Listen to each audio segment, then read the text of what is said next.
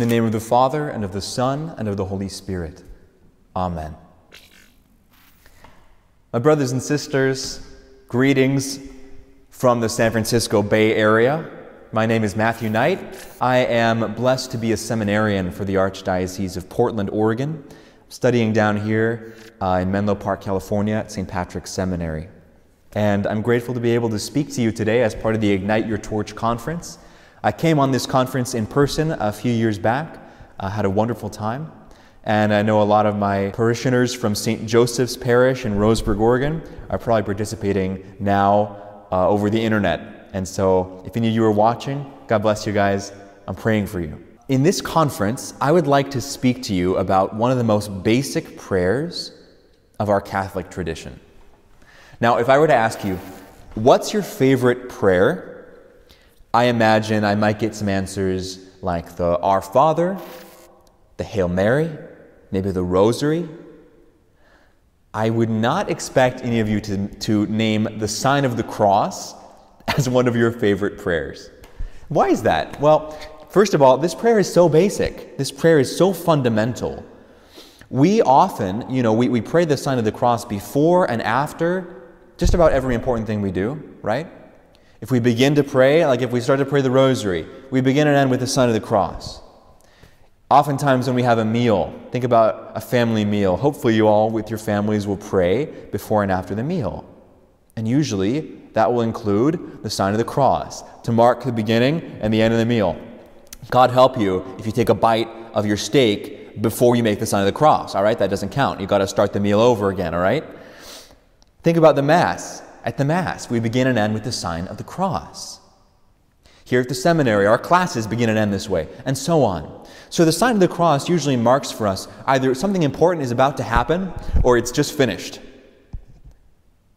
And so, for that reason, I think we can make the sign of the cross almost mindlessly without paying much attention either to the words or to the movements. But this prayer, let me just suggest something to you. This prayer, the sign of the cross, which for many of you is probably the first prayer you ever learned how to say. This prayer, if we take a deep look into it, and if we just if we just explore it, this prayer can reveal to us the depths of the identity of God, who God is, and who we are, and who God intends for us to be. The sign of the cross can become a school of the Christian life. And so, guys, let's dive in. Now, the first point I want to make about the sign of the cross is that this is a prayer of the body, all right? And this is something so beautiful about Catholicism. If any of you out there are converts, like I'm a convert, okay, I became Catholic when I was in high school. I remember so clearly the first Mass I ever went to, I was floored by seeing all of these people, hundreds of people, together in unison, making the sign of the cross and kneeling to pray. This is something, I came from a, a liberal Protestant tradition, all right? This is something I had never seen in my life. Christians together praying with the body, praying with, praying with their whole selves. Like, who does that? But th- that's a deep truth about our human person. We're not just our intellect, we're not just kind of a brain floating out there somewhere and like controlling this, this crude matter, like Master Yoda would say, through some kind of uh, puppet puppetry or something like that. No way. We're more than just our minds. We're more than just our, our souls or our spirits. That's all true. But as St. John Paul II says so beautifully, you are your body. You don't have a body. You are your body. And I hope that there's some other conferences on this retreat about the theology of the body. I really encourage you guys to check that out if it's available. Because this is such a deep truth we need to recover. You are your body. And so when we pray, the scripture says, you know, love the Lord your God with all your heart, with all your mind, with all your soul, with all your strength. Our strength, in part and in a major part, resides in our bodies. So that's why in the, the sacred liturgy, the Catholic liturgy, I think about the Mass, Uh, we pray so much with our bodies. We make the sign of the cross. We strike ourselves over our hearts as we say, I confess through my fault, through my most grievous fault. We bow, we kneel, uh, we join our hands to pray, right? And all of these bodily disciplines, the, w- the way that we act with our body, the way that we behave with our body, influences the way we can pray with our mind and with our heart. Because we're all one organism, we're one person. It's not as if our body is completely divorced from our intellect or our spirit or our soul. This is why I had a spiritual director once in the seminary who diagnosed uh, a problem with my prayer this way. He said, When you go to pray, make sure that you're sitting upright in the chair and you have your feet firmly planted on the ground and you just place your hands loosely into your lap. And this is a, this is, it's like if you, if you play baseball and your coach is correcting your stance so you can hit the ball better. Like, this is just a fact. The way that we sit, the way that we stand, the way that we place our hands, it all has an effect on our souls. So when we make the sign of the cross with our hands moving upon our body, this affects the interior disposition of our hearts and our minds and our souls to be able to pray in a certain way. If we're mindful of what we're doing, certainly we can do it mindlessly. And we've all had this experience uh, of doing things thoughtlessly, you know? And sometimes you might be doing something like you're uh, maybe moving your leg up and down, or you're uh, twiddling your thumbs, or playing with a pencil or something. You don't even realize you're doing it. And sometimes the sign of the cross can be like that for us, just a reflexive action. So I want to invite you to perform the sign of the cross reflectively.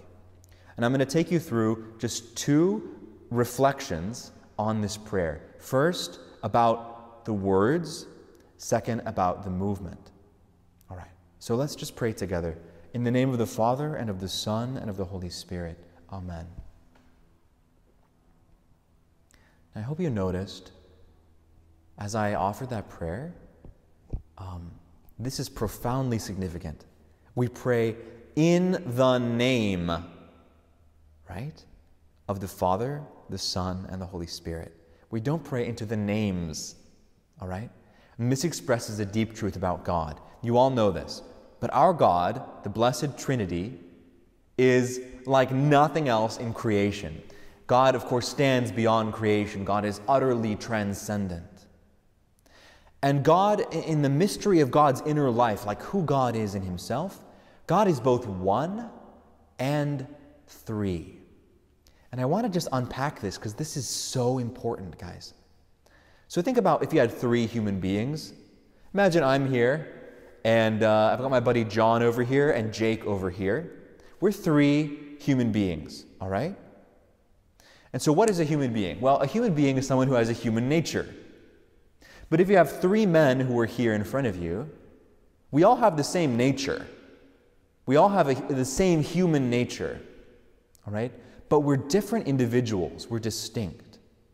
And so I'm sitting here talking to you. I can't speak to you with John's voice. I can't think about you with Jake's intellect. I can't love you with John's will. I can only speak to you with my voice and, and think about you with my intellect and love you with my will. But they are distinct from me. They're different individuals. Under the same generic nature, the same species, if you want, but different individuals. We're not one, we're only three. Or if you want to say we're one, we're one in a very generic sense. Like you could say, all of humanity is one because we have the same nature. But that's not the way we're talking about God. The Father, the Son, and the Holy Spirit are not like me and John and Jake. And by the way, please don't think I'm crazy. There's no one else here, all right? but when we talk about the Holy Spirit, the Father, the Son, and the Holy Spirit, they're not three three absolutely distinct and different individuals who simply share a common nature. When we speak about the Father, the Son, and the Holy Spirit, what we're speaking about is this. They are three distinct persons. The Father is not the Son. The Son is not the Father. The Holy Spirit is neither the Father nor the Son. They are distinct. But they are one in that they have the very same nature. Not just the same generic nature, not just the same species like you and I do. They have the same nature as each one of us has his own nature. The Father, the Son, and the Holy Spirit have the same nature in common. So let me give you just a little bit clearer of an example. When we speak about God's love, the Father loves you, the Son loves you, the Holy Spirit loves you. And they are not loving you with their own individual loves, they are loving you with one love. The Father, the Son, and the Holy Spirit love you with the one divine love.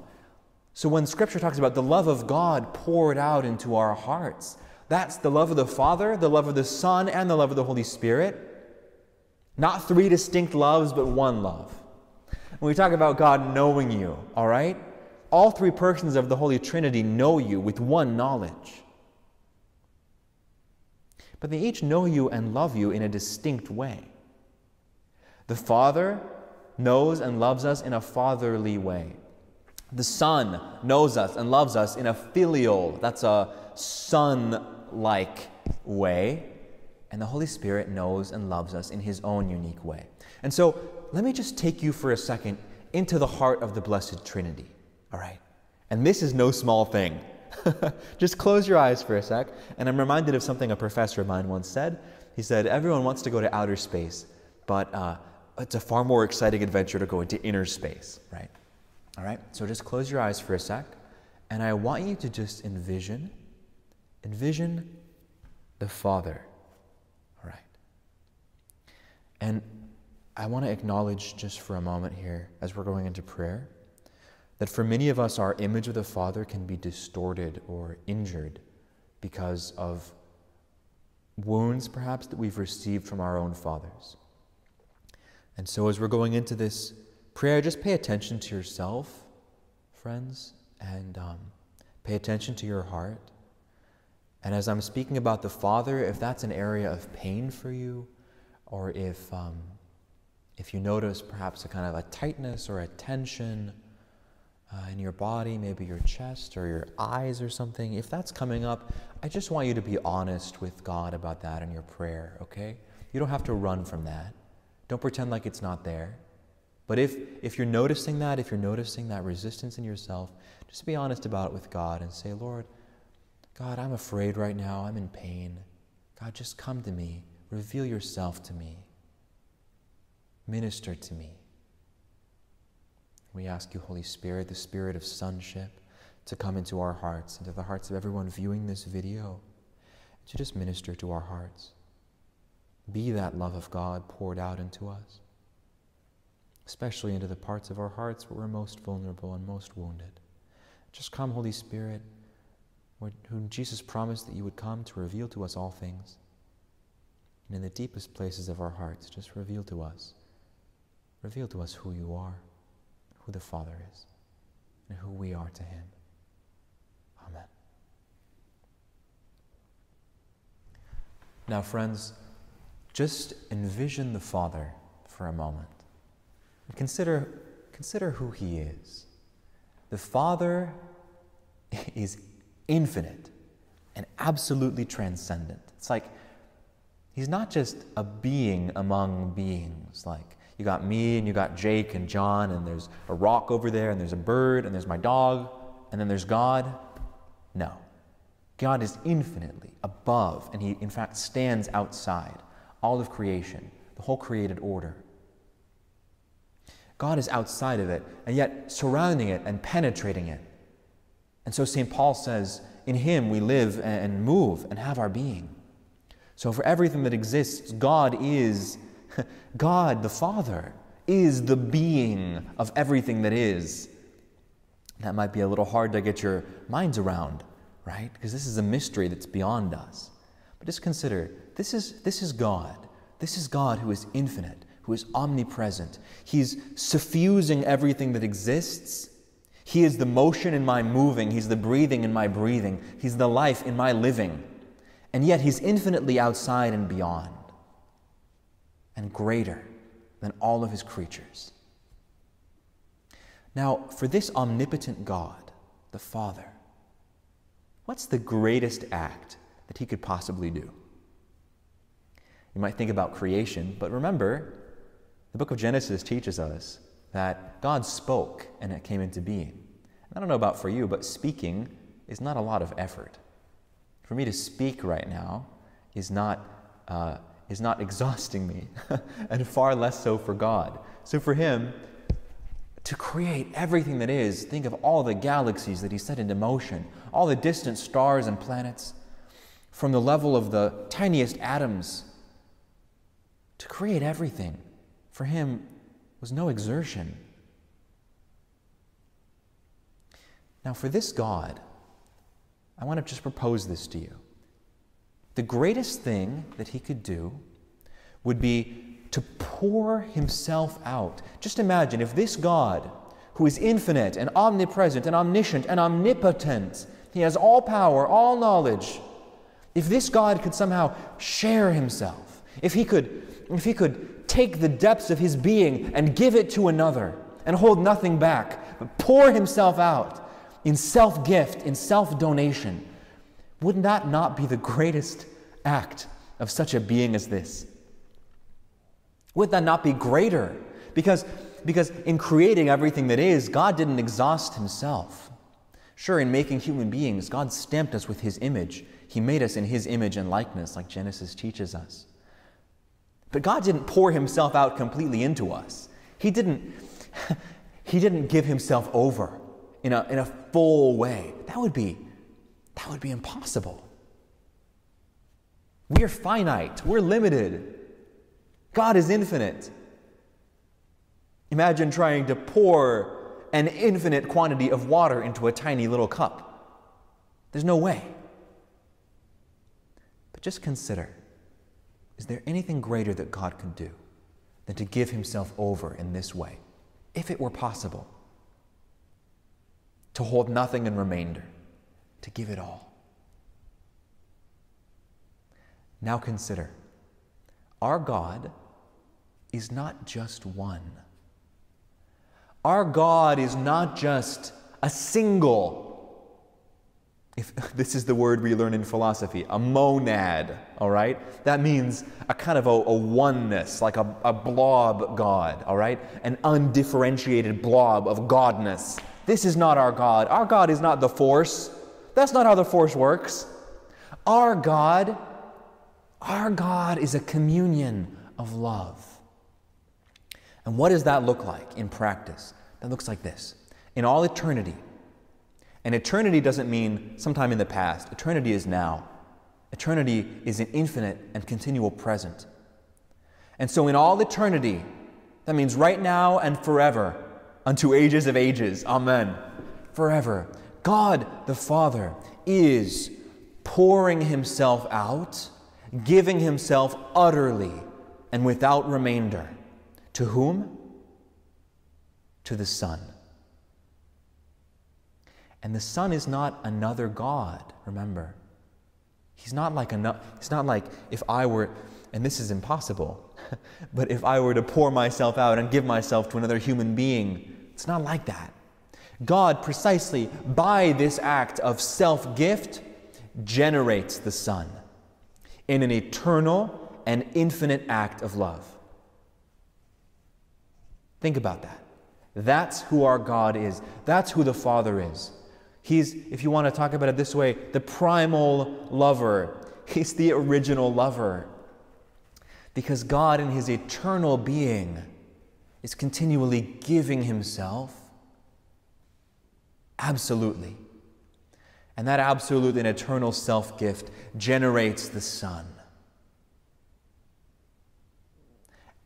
And the Son, who's the perfect image of the Father, that means he lacks nothing of who the Father is. So if the Father held anything back, it wouldn't be a perfect act, right? And this is part of God's identity. God is all perfect. So, for God to be who He is, He must be giving Himself in this way. This is the greatest thing God can do. He must be doing it. If He were not doing it, He would not be perfect. And if God were to give Himself, but not all of Himself, he's going to hold, hoard or hold back a little bit of his power and not give it away, then it wouldn't be perfect. But our God is perfect. And so, in generating the Son, He gives everything He is, and the Son lacks nothing of the Father's power. The Son has it all. And so, the Son, who is one God with the Father, but stands as a distinct person, He's fathered, if you want, by the Father. He's generated by the Father. And the Son, in an infinite and eternal and continual act, gives himself back to the Father. And this is the mystery at the heart of the Blessed Trinity, at the heart of our God. Who is God? God is the one who is eternally giving himself.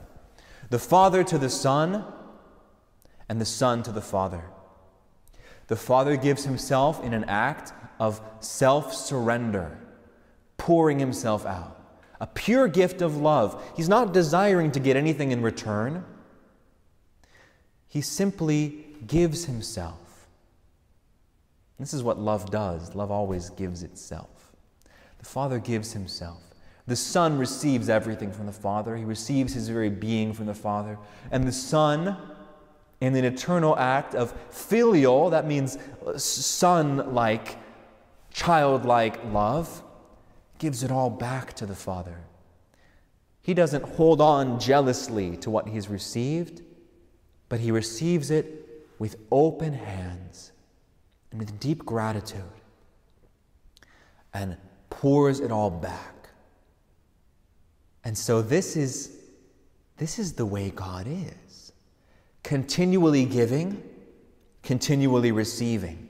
And the Father continually receiving from the Son in the Son's reciprocal self gift. And the Son continually receiving from the Father and giving back to the Father. It's a continual exchange, it's a communion in which nothing is lacking.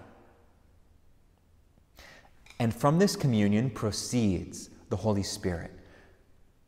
The proper name, if you want, of the Holy Spirit, you could say, is love. Or maybe better, because God is love, each of the three persons is love in a distinct way.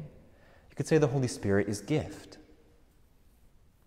And so the Holy Spirit proceeds from the Father and the Son. The Holy Spirit is the love in their loving.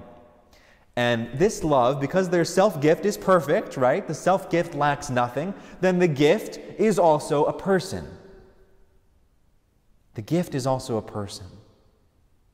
So the Holy Spirit also is not just some kind of a life force, the Holy Spirit is personal. So now, my brothers and sisters, I hope, let's just zoom out for a sec. Wow, we really went deep there. Just consider for a sec what this means. What this means. This means in God, there is a kind of a family. In God, there's a communion the deepest mystery of who God is. And He's revealed Himself, He's revealed this to us. And we'll talk about that more in a sec. But the deepest mystery of who God is is love, self surrender, self gift. And you can see how each of these three divine persons, they're all united, they're all one God. But they each have their own distinct way of loving, don't they? The Father loves first. The Father goes first. Everything proceeds ultimately from the Father. And so the Father from all eternity gives himself, holding nothing back. He's the giver. The Son is the one who receives. And so the Son from all eternity is receiving his identity from the Father, he's receiving his being from the Father. He's the one who receives and returns the gift in gratitude. And the Spirit is the one who is given, the Spirit is the gift. Now, let's think for a minute about ourselves. How do we fit into this, right? This is an eternal mystery. This is a deep mystery. And we little human beings down here on planet Earth, how do we factor in? Well, listen to what God has told us. First of all, He created us in His own image and likeness. The book of Genesis makes that very clear.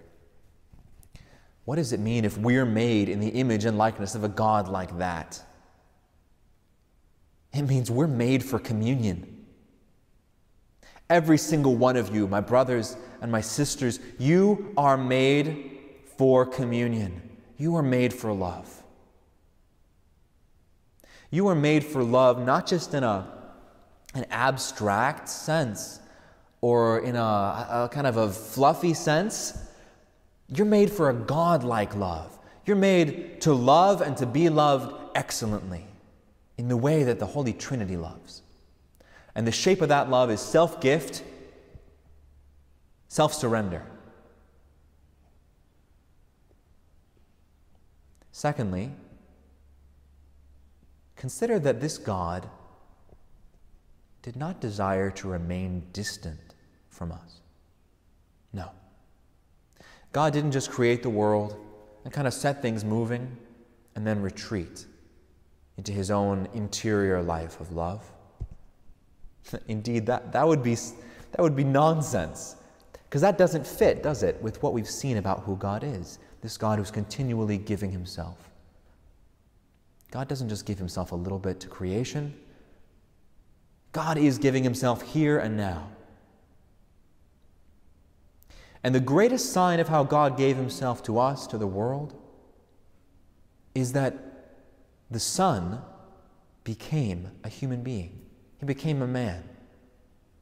He became one of us. The letter to the Philippians puts this really beautifully. Get a chance, if you, if you get a chance, look it up. It's in chapter 2, Philippians. God did not deem divinity something to be grasped at, right? The Son didn't hold on tight to his divine identity, but he freely surrendered it in becoming man. Now, he didn't stop being God when he became man, but he became one of us. To come down and inhabit our human condition, to have a body like we do, with everything that entails, to suffer like we do, in order to redeem everything of our human nature. That's how intimately involved God is with us. And this is a great saying from, from the fathers of the church, from St. Irenaeus God became man so that man, humanity, might become God. God did not make you to pay bills and die. God made you to join Him in eternal communion. In other words, He made us to stand in the midst, in the center of that eternal exchange of love. And, brothers and sisters, just think about how glorious that is. All right? We all have different family backgrounds. Some of us have known incredible love from our families, some of us have known rejection and abandonment. And I just want you to think for a moment, wherever you're coming from, just imagine yourself standing in the center of, a, of, of this, I imagine it like a group hug of the Father, the Son, and the Holy Spirit. Just imagine what their communion looks like.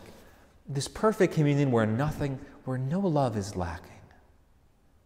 Nothing is lacking. God made us for that. God became one of us so that we could become one with Him. And this is the prayer of Jesus for us. Before he went to the Last Supper and he went to his crucifixion and death, Jesus prayed with his apostles. He prayed to the Father. This is John chapter 17. Another one to go on your to do list. Look it up. John chapter 17. Jesus prays to the Father Father, glorify me now with the glory I had with you before the world was made. And he speaks his desire to the Father. He says, May they be one, even as you and I are one. May they be one in us. Now, let's just bring this back from this, you know, we're in this broad eternal perspective. Let's bring it back down here to the level of like here and now, all right? We've been talking about this beautiful identity of the Father, these three divine persons who are united in one eternal and perfect communion of love. Now, let's just consider for a moment the beauty of this word in. In the name, the one name of the Father, the Son, and the Holy Spirit. And in Greek, I'm not going to give you a whole Greek lesson, I, I'm not remotely qualified, but this is something I do know. In Greek, there's two words for in. You got the word en. okay, it's pretty self explanatory. It's like I'm in the room, en. And then there's ace, ace. And ace means more like into, to move into. Which one do you think we use in the sign of the cross in Greek? Eis ta anima to patras, kaito huio, kaito hagio pneumatu. Eis. That means when we make the sign of the cross, we're not just praying in God's name, like um, you know, you could do something, you could do something in your father's name. If your father empowers you to do it, if he gives you legal responsibility, you could sign a contract in his name. For example, I'm just saying as an example. But that's not how we're praying. We're not praying in God's name like we're his representatives or something like that. We're praying into God's name. So when we make the sign of the cross, just, just imagine you're being plunged into the heart of the Blessed Trinity. You're entering into the very heart of the eternal mystery. You're going into the Father, the Son, and the Holy Spirit. You're going right to the heart. Now, we've talked about the meaning of the words, right? We've, we've got that pretty clear. Now, I just want to talk for a moment about the movements. First, we start up here in the name of the Father, we're up here at the level of our mind, our intellect, our will. This is the whole kind of spiritual part of us. This is the highest part of us, right? Our head, the highest part of ourselves, our brain, if you want. And so at this level, we begin our prayer here. It's fitting that we begin here with the Father. Because remember, the Father is the primal lover, He's the origin of all that is. So we begin with the Father, and we begin at the level of our intellect and our spiritual self. And here, as we pray, you can just imagine that we're, we're consecrating to God the highest, the very highest part of ourselves, the most noble part of our being. But we don't stop there because you are your body, you're not just your spirit. And so we move down in the name of the Son. And here we go down to the, the most human, material, fleshy part of ourselves. We go to our guts, if you want, or maybe our solar plexus, the, the kind of center of our being right? And so as we go here, we consecrate to God everything that's most human about us our, our deepest desires, our longings, our urges, our hunger, our thirst. We hold nothing back from Him because He knows it all. After all, He became one of us. And so, how fitting that at this level we pray in the name of the Son who became incarnate and notice we move from the Father to the Son. We move from the heights down to the depths. And is that not the very motion that the Son of God followed when he became incarnate? When he became one of us? He did not hold his divinity as something to be grasped at, but he emptied himself, taking the form of man and coming down to pitch his tent, if you want, in our midst. And then from here, from the center of our being, we move out to our left and then to our right, to the furthest extent of us, if you want. And here we pray in the name of the Holy Spirit. And you can just see again the fittingness of this movement. The Holy Spirit, who proceeds from the Father and the Son as gift to expand out and to fill all creation with love and with life. The Holy Spirit uh, St. John Paul II says, and as we say in the Creed, in fact, is Dominum et vivificantem, the Lord and the giver of life. He's Lord because he's God, he's divine. But part of his unique and distinct personal identity is to be the giver of life. Yeah, vivificantem. And so the Holy Spirit expands out to fill us with divine life, to fill us with love. And he doesn't stop at the, at the extent of our being, at our borders, but he wants to extend out through our arms and our hands to the world. Because think about it, we use our hands to engage. You can reach out and shake somebody's hand. You can give them a hug, or you can, you know, you can get out there and fight against injustice, right? I mean, we're always using our hands to engage in the world.